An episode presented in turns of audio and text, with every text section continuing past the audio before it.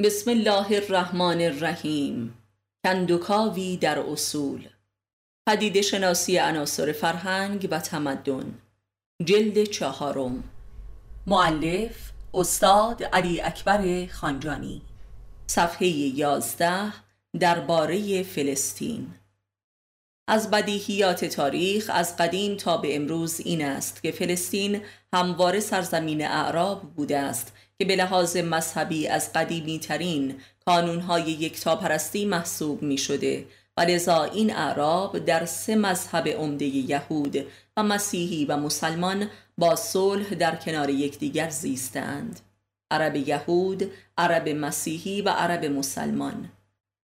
در این امر بدیهی کمترین جای تردید نبوده است هرچند که حکومت قاسب حاکم بر این سرزمین سعی فراوان می کند تا بین عرب و غیر عرب مستمرا فاصله و تضاد پدید آورد و عرب را به جبهه اسلام براند و غیر عرب را هم به جبهه یهودیت صهیونیستی.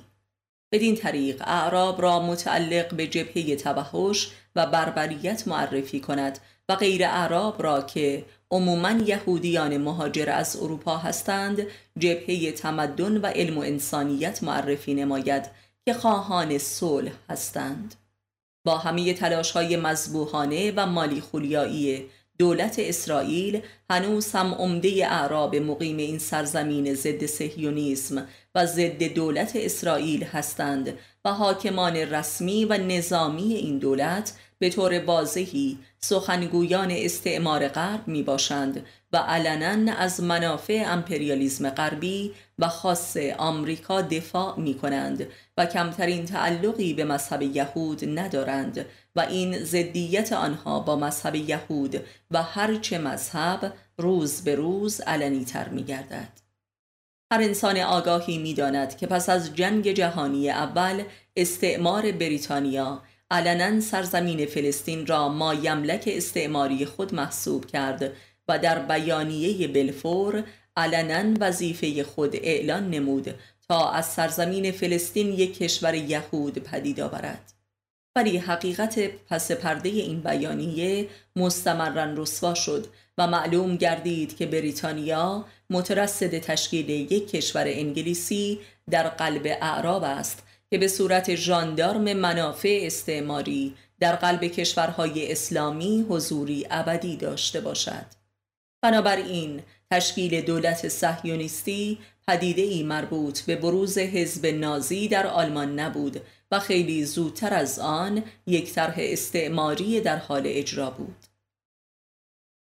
بدون تردید واقعه یهود کشی در آلمان که حدود سه دهه بعد رخ داد توانست صهیونیسم را مبدل به ایدولوژی استعماری غرب نماید و سیمایی مذهبی به خود گیرد و تحت نقاب مظلومیت قوم یهود دست به هر جنایتی بزند و رقم 600 هزار یهودی قتل عام شده در آلمان را با افزودن یک صفر مبدل به 6 میلیون نفر کند و به جای انتقام و قصاص متقابل از حزب نازی از اعراب مسلمان مقیم فلسطین انتقام جوید و قصاص نماید و این در حالی بود که فقط انگشت شماری از اعضای دستگیر شده حزب نازی محکوم به اعدام شدند و ما بقی بخشوده گشتند و جذب سازمان های جاسوسی حکومت های اروپایی شدند و به خدمت استعمار درآمدند. به هر حال کمترین واقعیت بدیهی درباره پیدایش و رشد حیرت آور حزب نازی در آلمان و سایر کشورهای اروپایی آن است که تا به آخرین روزهای حکومت این حزب کشتی های نفتی و تسلیحاتی و تدارکاتی آمریکا از بندر نیویورک به سوی آلمان روانه بود و امپراتوری راکفلر یکی از زیربناهای پس پرده حزب نازی بود. و نیز می‌دانیم که هیتلر قبل از رسیدن به قدرت در کتابی که منتشر کرده بود همه اهداف سیاسی بلند مدت خود را اعلان کرده بود و پس از رسیدن به قدرت هم گام به گام همه آنها را به اجرا درآورد و این در حالی بود که همه سران حکومت‌های اروپایی در سکوت کامل و با حالتی از تسلیم و رضا و حمایتی حیرت آور شاهد به اجرا درآمدن برنامه های هیتلر بودند. این سوالی حیرت آور است که هرگز پاسخی دریافت نکرده است. سهیونیزم به عنوان یک فلسفه مذهبی که همواره رنگ و بوی سیاسی هم داشته هرگز اندیشه جدید نبوده و ریشه در چند هزاره دارد که بر مدار چندین آیه از تورات تفسیر و تعبیر می شود صهیون به عنوان تپه‌ای در حاشیه شهر مقدس اورشلیم که یهوه خدای موسی از آنجا ظهور خواهد کرد. سرزمین فلسطین و در مرکز از شهر اورشلیم کارخانه ظهور همه ادیان توحیدی و سامی بوده است و پیامبر اسلام صلی الله با اینکه اندکی آن طرفتر یعنی در عربستان ظهور کرد معراجش را که کمال دینش بود از اورشلیم بنا نهاد. همانطور که ذکرش در قرآن هم آمده است. و می‌دانیم که اورشلیم قبله اول مسلمین بود و بعدها به مکه و خانه کعبه تغییر نمود که فتنه ها برانگیخت که ذکرش در قرآن نیز آمده است.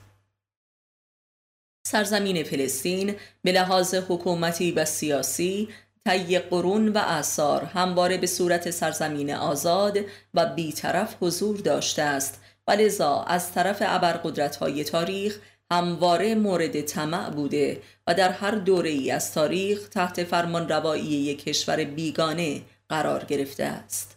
بنی امیه، بنی عباس، فاطمیان، روم شرقی، ایرانیان، بابلیان و در قرن بیستم هم انگلیسی ها که سپس تحویل آمریکا شد و همچنان تحت سلطه آمریکاست. بنابراین آنچه هم که امروزه بر این سرزمین حکم فرماست نه قوم یهود است و نه صهیونیزم سیاسی حتی این که به لحاظ فکری حقیقتا چه چیزی است که بر این سرزمین و بر کل تمدن مدرن حکم میراند در همین کتاب تحت عنوان بنی اسرائیل مفصلا آمده است و اگر حاکمیت آمریکا بر سرزمین فلسطین به شیوه حاکمیت های کوهن نیست به دلیل تبدیل مالیخولیایی سلطنت به دموکراسی در سراسر جهان است و به لحاظی همان تبدیل استعمار قدیم به استعمار جدید. هرچند که حاکمیت آمریکا بر فلسطین حتی قادر نیست که اصول اولیه دموکراسی و آزادی و استقلال ملل را که خودش از پرچمدارانش شده است حتی به صورت تئاتری رعایت نماید. و اینکه خود پرچمدار دموکراسی و آزادی در جریان حاکمیت خود بر سرزمین فلسطین مجبور شده که شعائر و شعارها و اصول ادعایی و هویت جهانیش را زیر پا بگذارد راز دیگری است که قابل تأمل بسیار است که به نظر ما از ویژگی سرزمین فلسطین به عنوان سرزمین 124 هزار پیامبر می باشد که همه افراد و جریانات را در سراسر جهان به محک می‌زند و باطنشان را عیان می‌سازد. بزرگترین حجت این ادعای ما که دولت اسرائیل حتی یک دولت صهیونیستی هم نیست آن است که بزرگترین فیلسوف عارف مسلک یهود در قرن بیستم یعنی مارتین بوبر که به لحاظ فلسفی مذهبی دارای رگ و ریشه های صهیونیستی هم بود و دورانی از دوستان نزدیک هرتسل بود که به یاری یکدیگر مجله فلسفی یهودی مشترکی را منتشر می کردند دقیقا به پیروی از فلسفه صهیون قبل از ظهور نازیزم حکومتی در آلمان به اورشلیم مهاجرت کرد و در کنار تپه صهیون اسکان گزید. و گروهی سوسیالیستی عرفانی پدید آورد و به تربیت آنها پرداخت و در انتظار ظهور یهوه از بالای تپه صهیون نشست. و بعدها هم که دولت اسرائیل تشکیل شد هرگز نتوانست حمایت بوبر را جلب کند و در اطراف بوبر عمدتا اعراب مسلمانی بودند که جمع شدند و گروهی از مؤمنان یهودی. بوبر به عنوان یک مؤمن واقعی یهود و معتقد به فلسفه صهیون تا به آخر مثل خاری در چشم دولت اسرائیل باقی ماند و به خاطر شهرت جهانی و بیطرفیش نتوانست ترور و سربنیست شود. بنابراین می‌توان فهمید که آن جریانی که در پس پرده حکومت اسرائیل را طراحی و حفاظت می کند همان جریانی است که نازیسم آلمان را حراست می نمود و تقضیه می کرد منتها در آن دوره تحت عنوان زدیت با یهود و امروزه تحت عنوان حراست از یهود. پس این جریان مطلقا ربطی به یهود ندارد و نیز به لحاظ فکری ربطی هم به سهیونیزم ندارد. سهیونیزم فقط یک بهانه اولیه برای تحریک غیرت نژادی یهود در جهان بود و امروزه کاملا بیخاصیت شده است و امروزه معذبترین و بدبختترین یهودیان جهان کسانی هستند که در داخل حکومت اسرائیل زیست می کنند و کانون اشد نفرت بر علیه این دولت می باشند. این نفرت و تضاد در دهه های اخیر بارز شده و خواهد شد که فرار یهودیان از اسرائیل و بازگشت مجدد به سرزمین های مادری شبان روز ادامه دارد. ولذا دولت اسرائیل علنا این کشور را مبدل به یک زندان بزرگ نموده است و می رود که دیوار برلین دیگری پدید آید. و اما اینک حدود نیم قرن است که سرزمین فلسطین مبدل به کوره جنگ هفتاد دو ملت بر روی زمین گشته و این کوره مستمرن داغتر می گردد و همه حکومت ها و ملل جهان را به سوی خود می کشد و همه آهاد بشری را به خود مبتلا می نماید. این است آن معنا و رازی که باید فراسوی هر فلسفه و تجزیه و تحلیل سیاسی اقتصادی جستجو و درک شود نه آن علل و دلایل و بحانه هایی که اکثرشان ذاتا بنی اسرائیلی هستند. ما در رساله مفصلی تحت عنوان استراتژی نخبگان امپریالیزم برای مدیریت جهان حدود ربع قرن پیش نشان دادیم که همه جنگ های پراکنده بر روی زمین پس از جنگ جهانی دوم به مسابه همان جنگ جهانی سوم است و نبرد ابرقدرت های جهان است که اینک این جنگ در خانه همسایه برگزار می شود و کوره دائمی این جنگ هم سرزمین فلسطین است. به راستی بخش عمده ای از انقلابات ضد استعماری و ضد استبدادی در سراسر جهان سوم به طریق مستقیم و غیر مستقیم تحت تأثیر جنگ اعراب اسرائیل بوده است و برخی از این انقلابات و نهزتها مستقیما به لحاظ سیاسی و نظامی و ایدئولوژیک از انقلابات مردم فلسطین بر علیه امپریالیزم حاکم بر این سرزمین سرچشمه گرفته است و بدون آن ممکن نمی‌شد. از جمله این نمونه ها انقلاب اسلامی ایران است. گویی که انقلاب مردم فلسطین منبع تغذیه هر انقلابی در جهان سوم بوده است و بدین لحاظ کل مردم جهان سوم به این مردم و به این سرزمین مدیون می باشند و به میزانی که ملتی به این انقلابات پشت نموده و یا نسبت به آن بی تفاوت شده به سرنوشت انقلاب خودش پشت کرده است. بهترین و نقدترین این نمونه نیز انقلاب اسلامی ایران است. البته سوء استفاده هایی که تحت عنوان دفاع از فلسطین در همه جای جهان وجود دارد امری دیگر است و شدیداً قابل تعمل همانطور که واقعی نازیسم و حکومت هیتلری سنگ زیربنا و علت العلل کل نهزت های ضد استعماری در جهان شد و دهها کشور مستعمره از اسارت کهن استعمار اروپایی و مخصوصاً بریتانیایی نجات یافتند. انقلاب فلسطین که گویی انقلابی بی پایان است مهد استمرار همان نهزت هاست. آن یکی تحت عنوان یهود کشی و این یکی هم تحت عنوان مسلمان کشی گویی که جنگی که پدید آمده مؤمنان یهود و مسلمان و مسیحی در آن قتل عام می شوند و منافعش را دشمنان دین می برند.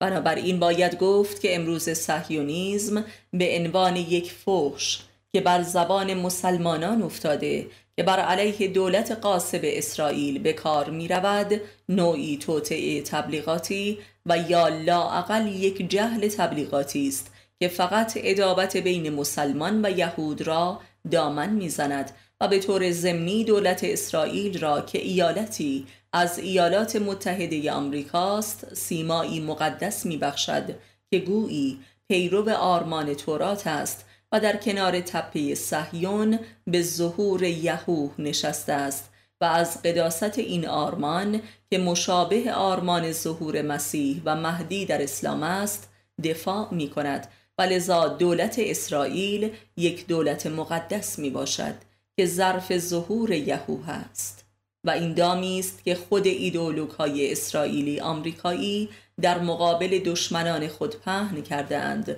و بدین طریق از زبان دشمنان خود تقدیس و تطهیر می شوند و لذا مردم یهود را هم می فریبند و غیرت دینی آنان را بر علیه مسلمانان به خدمت اهداف سیاسی اقتصادی ابرقدرت ها می گیرند.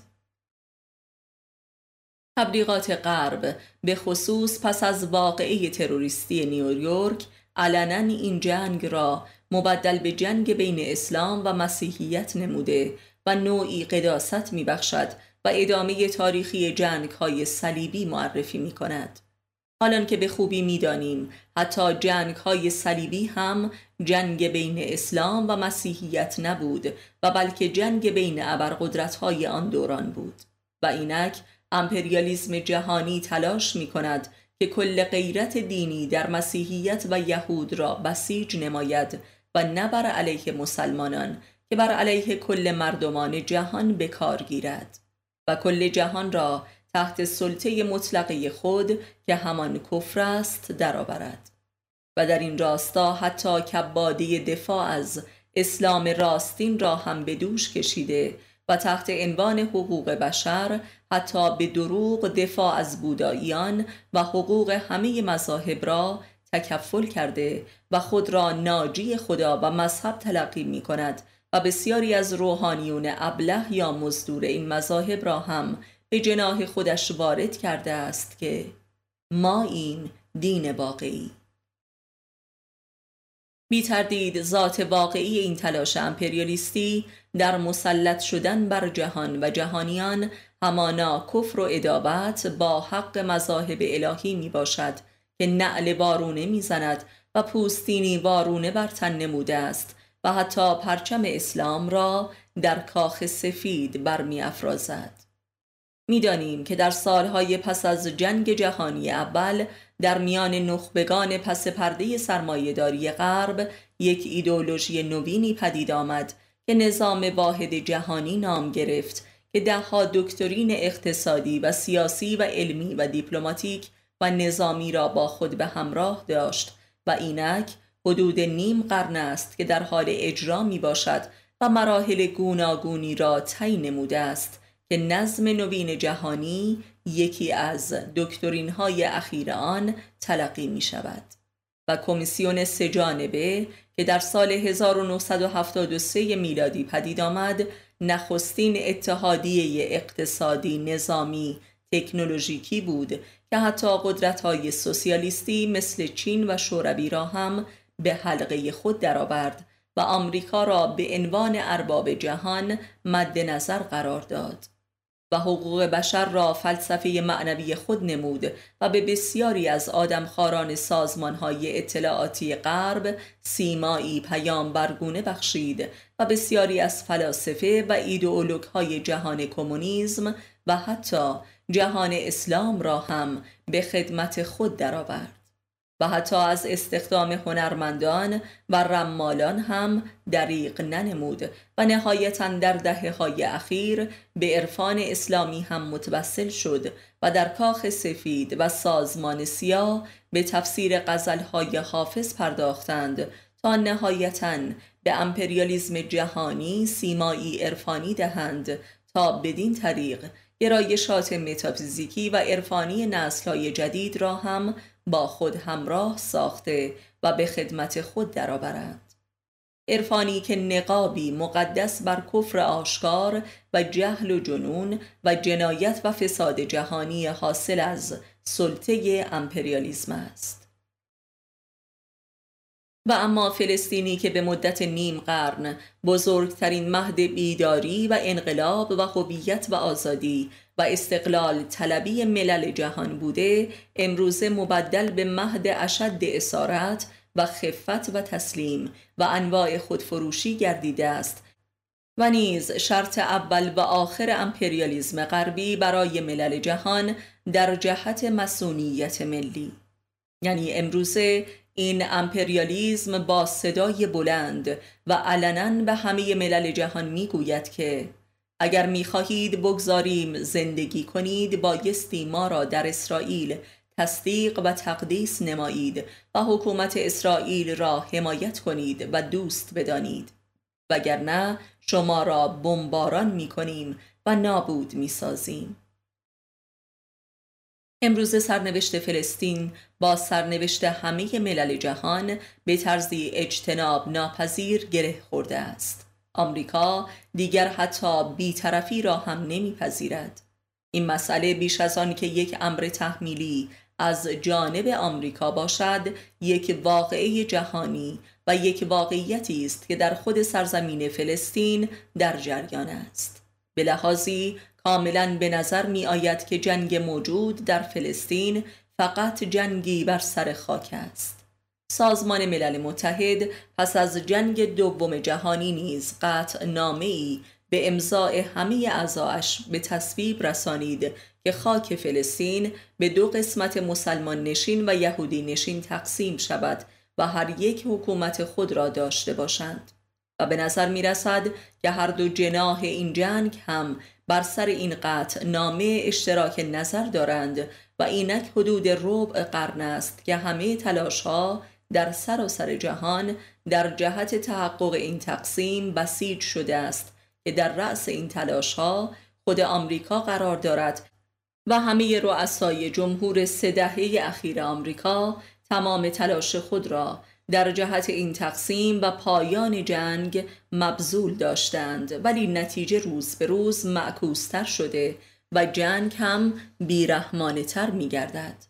و این اواخر به صورت نسل کشی مسلمانان فلسطین علنی گردیده است و دولت اسرائیل علنا هیچ حق حیاتی برای مسلمانان قائل نیست و دولت و حزب شارون دقیقا مثل هیتلر و حزبش عمل می کند که پشتوانهی همتای خود در آمریکا دارد که بوش و حزبش می باشد آیا براستی دعوا بر سر خاک است؟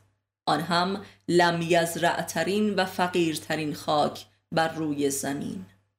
واقعیت دیگر امروزه این است که گویی هیچ حکومتی در جهان مایل نیست که جنگ فلسطین پایان پذیرد. چه حکومتهای غربی و چه شرقی چه مسلمان و چه مسیحی چه انقلابی و چه ضد انقلاب. همه حکومت ها به طریق گوناگونی به کوره این جنگ سوخت میرسانند هر یک تحت عنوان و توجیه خاص خودش. ادهی به اسرائیل ادهی به فلسطین و حتی ادهی مثل اروپاییان به هر دو کمک میرسانند. در این میانه منافقترین رفتارها از دول اروپایی بارز شده است مخصوصا از دولت بریتانیا که بنیانگذار اسرائیل بوده است. حتی همینک دولت اسرائیل از پیشرفته ترین تکنولوژی ها و بادآورده ترین پول ها از سراسر جهان برخوردار است نیز شاهد سرزمینی هستیم که پرهزینه ترین نان و آب را تولید می کند مردمی که در این سرزمین زیست می کنند مشقت بارترین زندگی را دارند. یکی به دلیل فقر منابع طبیعی و بیابی و لم یزرع بودن بیش از نیمی از این سرزمین و دوم به دلیل نیم قرن جنگ بلاوقفه که نان و آب را تبدیل به سلاح و آتش می کند و اگر عامل سوم را هم که همان احساس ناامنی شبان روزی می باشد به آن دو عامل بیفزاییم می توانیم بگوییم که سرزمین فلسطین به راستی دوزخ روی زمین است و یا دهانه دوزخ جهانیان می باشد. سرزمینی که محل ظهور هزاران پیامبر بوده و قبر بسیاری از آنان را در خود داراست سرزمین هفتاد و دو مذهب و ملت این پیامبر خیزترین خاک ها مبدل به کوره جهنم جهانیان شده است و نیز شرط بقای بشریت و میزان هویت ملل و ماهیت دول آیا براستی این یک مسئله متافیزیکی نیست؟ متافیزیکی که جمیع امور فیزیکی بشر معاصر را در بر گرفته است. به هر حال اینک دیگر هیچ عقلی نمی‌تواند باور کند که این یک جنگی بر سر خاک است. بیشتر به نظر می آید که جنگی بر سر تصاحب قبور باشد. قبر هزاران پیامبر. مگر مشابه چنین جنگی را در میان مسلمین و نیز هندوها شاهد نیستیم. جنگ بر سر تصاحب معابد و مقابر. گویی که جنگی بر سر اموات مقدس است و چه بسا جنگی بین اموات. حدود نیم قرن همه ایدولوژی های مدرن و همه اندیشه های انقلابی و انقلابیون و آزادی خواهان و آزاداندیشان جهان در مسئله فلسطین درگیر شدند. از آن بهره گرفتند و به آن یاری رسانیدند. حتی اگزیستانسیالیزم که غیر سیاسی ترین و غیر ایدئولوژیکی ترین اندیشه های قرن بود و هیچ اخلاق و راه و روش عملی و باید و نبایدی ارائه نمی کرد نیز با این واقعه درگیر شد و نتوانست خود را به کناری کشد و بیطرف بماند. حمایت ژان پل سارتر از استقلال و آزادی مسلمانان در الجزایر و فلسطین یک نمونه مشهور است که بدین واسطه حتی محکوم و زندانی هم شد. حتی عافیت طلبترین روحانیت مذاهب اسلامی و مسیحی هم نتوانست بیطرف بماند. حتی پای پاپ هم به میان کشیده شده است. حضور کمونیست ها که بسیار واضحتر و شدیدتر بوده است تقریبا همه جریانات و احزاب و افراد کمونیست و نیمه کمونیست در جهان کما بیش با سازمان های فلسطینی در تماس بودند و بسیاری از آنان در مراکز نظامی این سازمان ها تعلیم می دیدند و به کشور خود باز می گشتند و انقلاب می کردند. گویی هیچ انقلابی در نیمه دوم قرن بیستم نتوانسته است بدون فلسطین انقلابی شود و هویت انقلابی خود را درک کند و بروز دهد و معنایی جهانی بخشد. فلسطین مهد ظهور انقلاب جهانی بوده و هست و هر جریانی که خود را از فلسطین کنار کشید گویی از ذات انقلابیش جدا شد و ماهیت آزادی خواهانه و استقلال طلبانه اش را به تدریج از دست داد و پوچ شد و به تدریج دیر یا زود به جناه استعمار و امپریالیزم پیوست و به خدمت آن درآمد. این مسئله در کشور خودمان نیز کاملا مشهود است و نیز در کل جهان اسلام هر فرد یا حزب یا حکومتی که گفت من دیگر با فلسطین نیستم گویی که دیگر نتوانست با خودش هم باشد و دارای هویتی باشد. حتی آن رهبران فلسطینی که از قداست و فلسطینیت این واقعه دور شده و کل این جنگ را مبدل به جنگ خاک نمودند به انزوا و افلاس و بیهویتی و بازیچگی مبتلا شدند و هیچ خیر سیاسی و خاکی هم نصیبشان نشد و برخی همچون جورج هبش کمونیست به کلی از هویت ساقط گردید. به نوعی خفیفتر و تدریجی تر خود یاسر عرفات هم دچار چنین استحاله ای شده است هرچند که نیم قرن مبارزه شبان روز چریکی به خودی خود از عرفات یک استوره بلا منازع و منحصر به فرد پدید آورده است که امری دیگر و شدیداً قابل حرمت و عزتی فوق سیاسی است که حتی امپریالیست ها را به کرنش میکشاند و می‌بینید که به آسانی قادر به ترور کردنش نیستند مگر اینکه او را به دست یارانش ترور کنند. همان کاری که با موسا صدر نمودند. انقلاب اسلامی ایران هم مستقیما فرزند انقلاب بیپایان فلسطین است.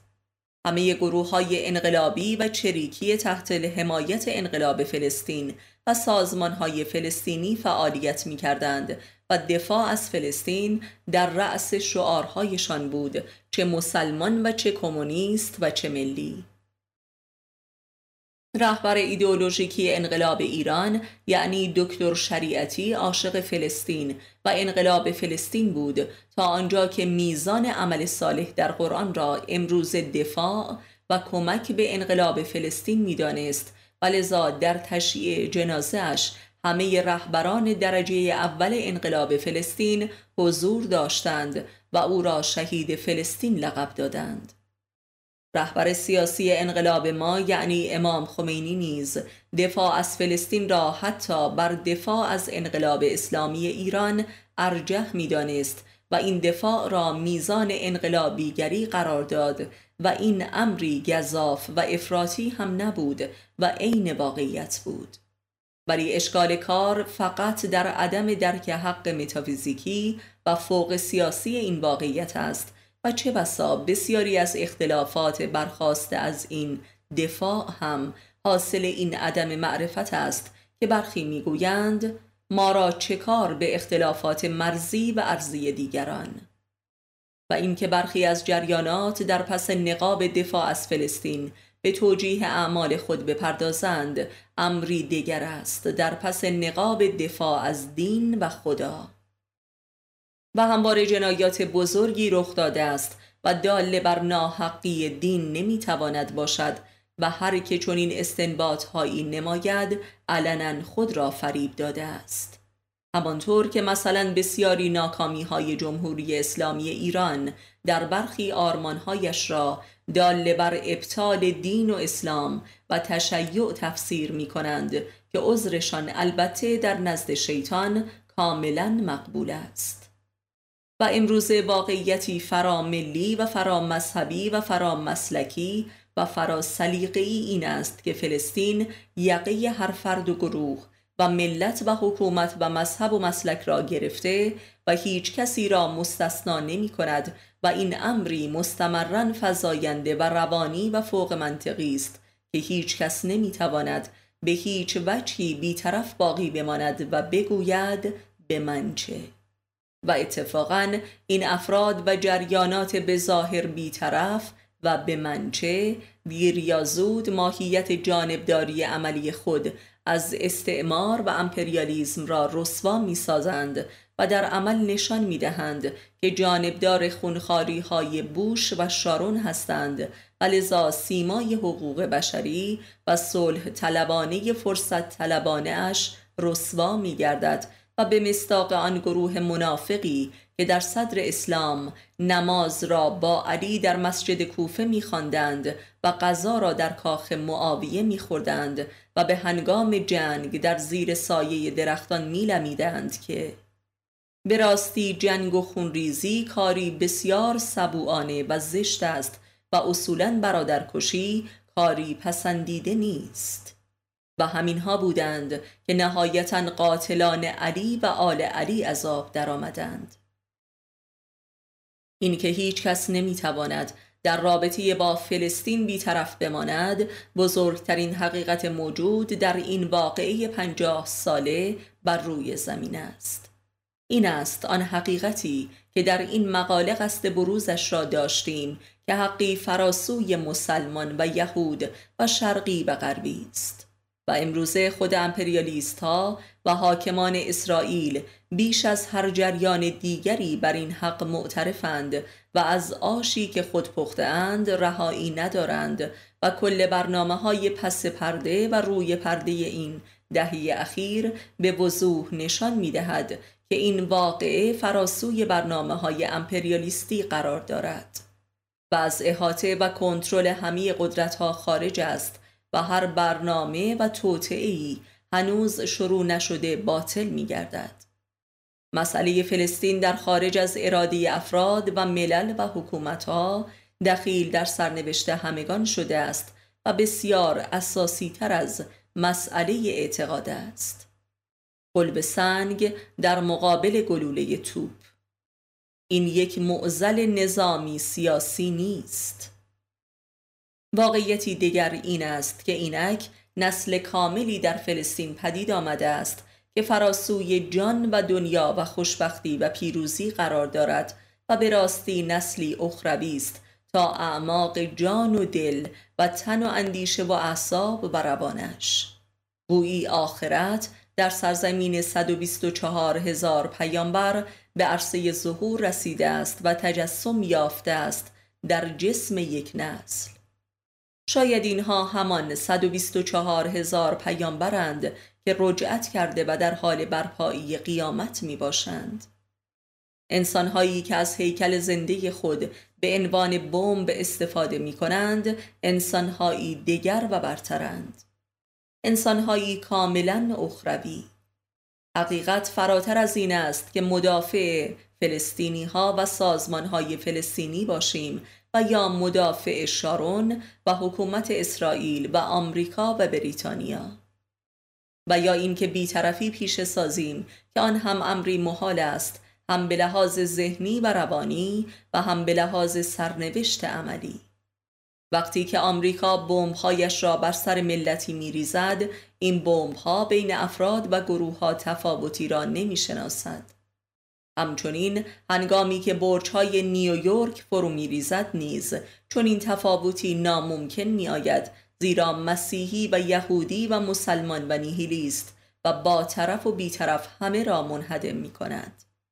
همانطور که ایدز و سارس و تشعشعات رادیواکتیو هم چون این مرزهایی را نمی شناسد و نیز تشعشعاتی که از طریق سوراخ لایه اوزون بر سر بشر میبارد و نیز زلزله‌ای که سال هاست کل زمین را بلا وقفه میلرزاند آیا همه این امور شبان روز ما را به فراسوی خیر و شر دعوت نمی کنند؟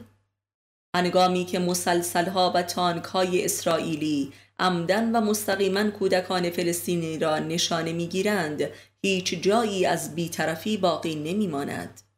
در اینجا دعوا مطلقا بر سر خاک نیست و از اول هم نبود دعوا بر سر مسلمان و یهود هم نیست و از اول هم نبود.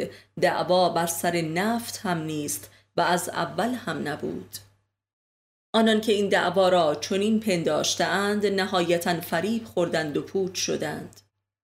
حتی دعوا بر سر سلطه مطلق بر جهان اسلام هم نیست زیرا این سلطه غرب مدت هاست که بر جهان اسلام به واسطه دانش و تکنولوژی و دموکراسی ها سایه افکنده و مستمرن کامل و کاملتر می شود و اکثریت قریب به اتفاق مسلمین جهان عملا در خط تمدن و فرهنگ غربی قرار دارند و در این سو حرکت و زندگی می کنند و غرب بدین لحاظ مشکلی ندارد و مطلقا نگران نیست. جهان تا مغز استخوان در حال غربی شدن است و سلطه غرب را تا اعماق روحش پذیرا گردیده است و حتی روحانیت مذاهب هم عموما در همین راستا با اندک تأخیری در حرکت می باشند. یعنی جهانیان از هر حیثی در حال بنی اسرائیلی شدن هستند این مسئله را در فصل بنی اسرائیل در همین کتاب شرح نموده ایم پس به راستی مسئله چیست؟ آیا این جنگی مالی خولیایی و به لحاظ منطقی عبس نیست؟ آیا این بیهوده ترین جنگ کل تاریخ نیست؟ پس بهتر است در جستجوی معنا و انگیزه دیگر و برتر باشیم زیرا در حقیقت هیچ واقعی عبسی در جهان رخ نمی دهد بلکه این ادراک بشر است که از فهم واقع عاجز می ماند و باید فرا رود و رشد یابد تا حق آن واقع را در ورای خیر و شرهای رایج دریابد برخی هم می‌گویند که انبارهای تسلیحاتی جهان پر شده و بایستی در سرزمین فلسطین تخلیه گردد. این نیز توجیهی مزهک و بسقشری است. امروز امپریالیست ها مجبور شده اند برخی از سلاح های هسته‌ای خود و reaktorهای اتمی خود را که دایناسورهایی مرگبارند از کار بیندازند و در اعماق زمین دفن سازند که هزینه بسیار بیشتر از کل سایر تسلیحات را برایشان به بار آورد. و نابودیش نیز مستلزم هزینه ای به مراتب بیشتر است. این نوع توجیهات تسلیحاتی و نفتی و اقتصادی و سیاسی و دیپلماتیک و امثالهم امروز به کلی باطل شدند و نوعی عقب ماندگی ذهنی محسوب می شوند هرچند که چه بسا خود ابرقدرت و ایدئولوگ های درمانده آنها هنوز هم برای فریب اسخان عمومی به این توجیهات متوسل می شوند ولی در نزد خودشان به بتالت این توجیهات کاملا معترفند و خود را در دام یک جنون جنایت بار اسیر میابند و از آن رهایی ندارند. دعواهای حقیقی نه بر سر خاک است نه نان و آب و پول و نه نفت و بازار آزاد و فروش تسلیحات. حقیقت این است که بشریت در موقعیت واقعه یا قیامت قرار گرفته و مجبور به اعتراف و توبه و انتخاب است و هیچ جای بازی و خودفریبی ندارد و مهلت در حال اتمام است و فلسطین جهانی ترین آینه این واقع است. قیامت از سرزمین انبیا آغاز شده و کل جهان را می نوردد. این است معنای واقعه. واقعی که در آن هیچ کس نمی تواند بیطرف بماند.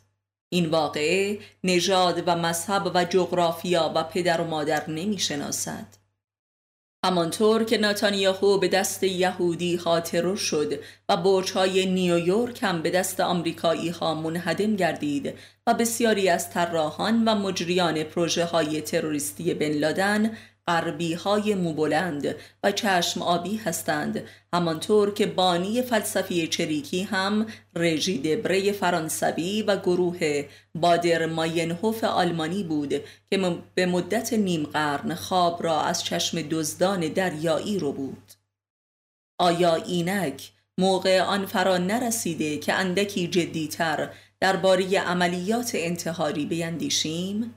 خود براندازی این است معنای جهانی بشر متمدن امروز و ذات نهان کل این تمدن غربی که مستمرا به فعل در می آید. آنکه می‌خواهد بیطرف بماند به شیوه های دیگری خودکشی می کند. های منقل، داروهای روانگردان، خودسوزی، تناب دار و غیره. فرقی نمی کند.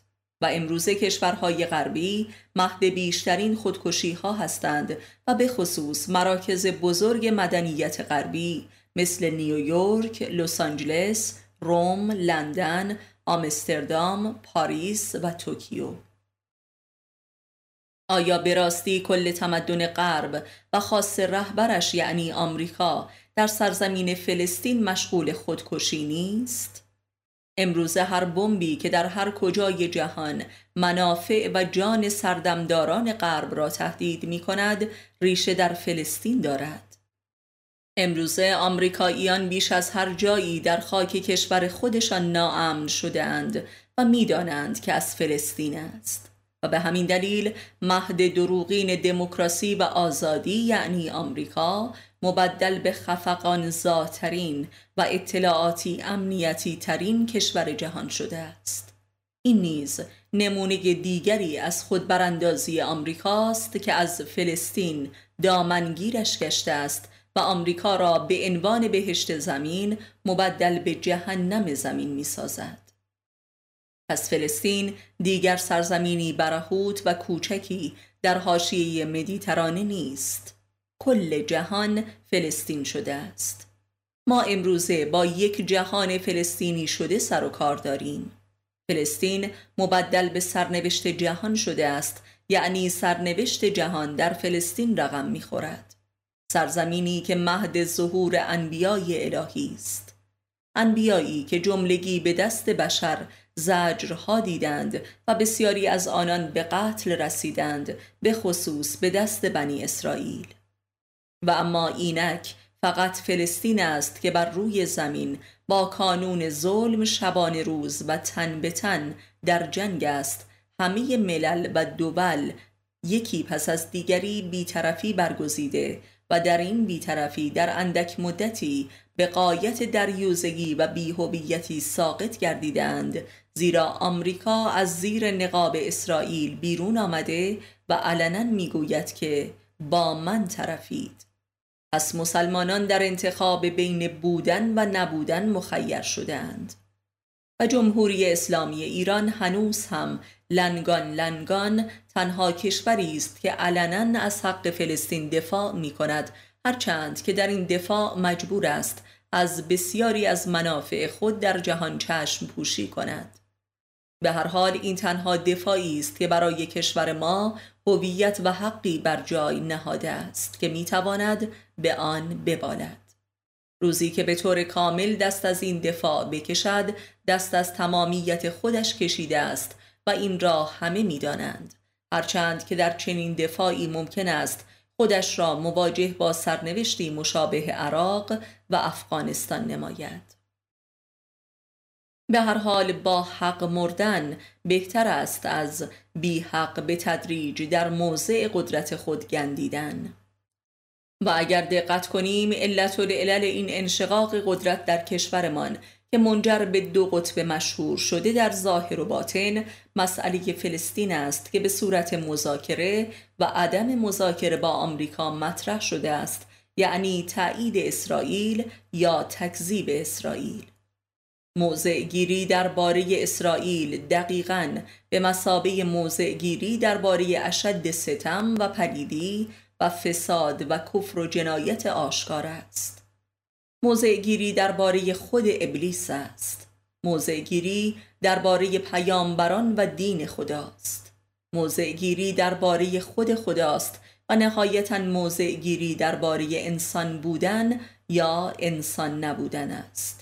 و اینک انسانیت به وضعی رسیده است که موضع در قبال آن مستاق همان سخن مشهور شکسپیر است. بودن یا نبودن.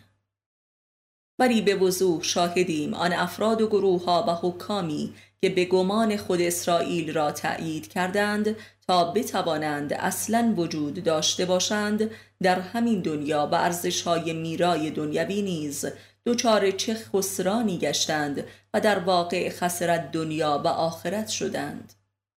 خود یاسر عرفات را مثال می‌زنیم که آینه عبرت کل این حقیقت است. ایشان پس از حدود چهل سال نبرد شبان روزی بر علیه اسرائیل درست از دورانی که اسرائیل را تایید کرد شبان روز در منجلابی هولناک که از هزار بار مردن هم برتر است در حال فرو رفتن است و اینک مبدل به مفتزه ترین و دریوزه ترین رهبران جهان می شود و هرگز رهبری در تاریخ جهان به این حد از رسوایی و فاحشگی و مسخرگی نرسیده بوده است حتی شاه سلطان حسین صفوی و احمد شاه قاجار. در حالی که تا قبل از این موضع و تصدیق ماهیت اسرائیل صاحب شریفترین سیمای ممکنه از یک رهبر سیاسی در تاریخ جهان بود. او با موسا صدر که یک ایرانی بود و هستیش را فدای فلسطین نمود در افتاد و بر افتاد و اما بدترین سرنوشت را حکومتها و گروههایی پیدا کرده و خواهند کرد که بر سر فلسطین با ابرقدرتها به معامله پرداختند و سیمایی به ظاهر ضد اسرائیلی داشتند ولی با اربابان اصلی اسرائیل در پس پرده مشغول تجارت بودند و به بهانه دفاع ظاهری از فلسطین مشغول حق حساب گرفتن از جهانیان بوده و هستند. شوروی سابق صدام حسین سعودی ها و قذافی و نیز طالبان و القاعده. حکومت هایی که علنا اسرائیل را تصدیق می کنند سرنوشتی بهتر دارند. زیرا در همه حال سرنوشت کفر علنی بهتر از کفر پنهان یا نفاق است. البته چون این نفاق و پلیدی همواره تحت عنوان دیپلماسی مدرن عمل می کند و کبادی دفاع از امنیت ملی را بر دوش می کشد ولی تجربه نشان داده است که این دیپلماسی چه عاقبت هولناکی دارد. چگونه می شود که کسی به ظاهر دشمن اسرائیل باشد و به اسرائیل فحش بدهد و در همان حال با ارباب اسرائیل مشغول معامله باشد و با دشمن سرسخت اسرائیل هشت سال تمام بجنگد؟ منظور همان صدام حسین است که نقشه های جنگیش بر علیه ایران را از سازمان سیام می گرفت و به اسرائیل فحاشی می کرد تا بتواند به حاکمیت بر کل جهان اسلام برسد. چون این آدم منافقی به همه خیانت می کند و در واقع به خودش خائن است. عاقبت صدام حسین عبرت کاملی برای همه مسلمانان جهان درباره اسرائیل است. امروز فقط یک شعار و عمل است که حافظ دین و دنیا و شرافت و عزت و سلامت افراد و ملل و دوبل می باشد و آن این است که اسرائیل باید نابود شود. این کلام امام خمینی اسم اعظم موجودیت انسان معاصر در جهان است و چون اسای موسی حافظ سرنوشت بشر می باشد و معجزه می آفریند. به میزانی که دولت و ملت و انقلاب ما درباره حق این شعار دچار تزلزل شده است به این همه شقاق و نفاق و ذلت و تباهی و عذاب و بنبست های لاعلاج مبتلا گشته است زیرا در میزان عملی هویت خود تردید کرده است و این است راز بیهویتی های ما در عملکرد ایمانی و جهانی و نیز اقلانی تا زمانی که بر سر این ادعا محکم بودیم. عزیزترین و سالمترین ملت جهان بودیم و آمریکا هم حتی جرأت تهدید کردن ما را نداشت. اینها همه عذاب الهی است که بر سر ملت ما میبارد زیرا درباره ذات جهانی و میزان اوریان دین تردید نموده است. یعنی به حق 124 هزار پیامبر شک کرده است. و از درب تصدیق و معامله با دزدترین و فاسدترین و جنایتکارترین حکومت جهان درآمده است.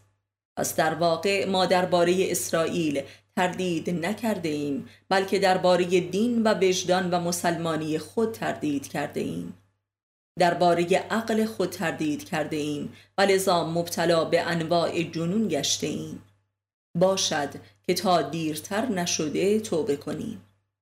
کسی که درباره حکومتی که کودکان را می‌کشد و خانه مردم را شبان روز بر سرشان خراب می کند و آبشان را قطع می کند دچار تردید شده چگونه می تواند در ماه محرم برای امام حسین و اهل بیت سوگواری کند آیا به راستی ما درباره ماهیت یزید به تردید نیفتاده ایم؟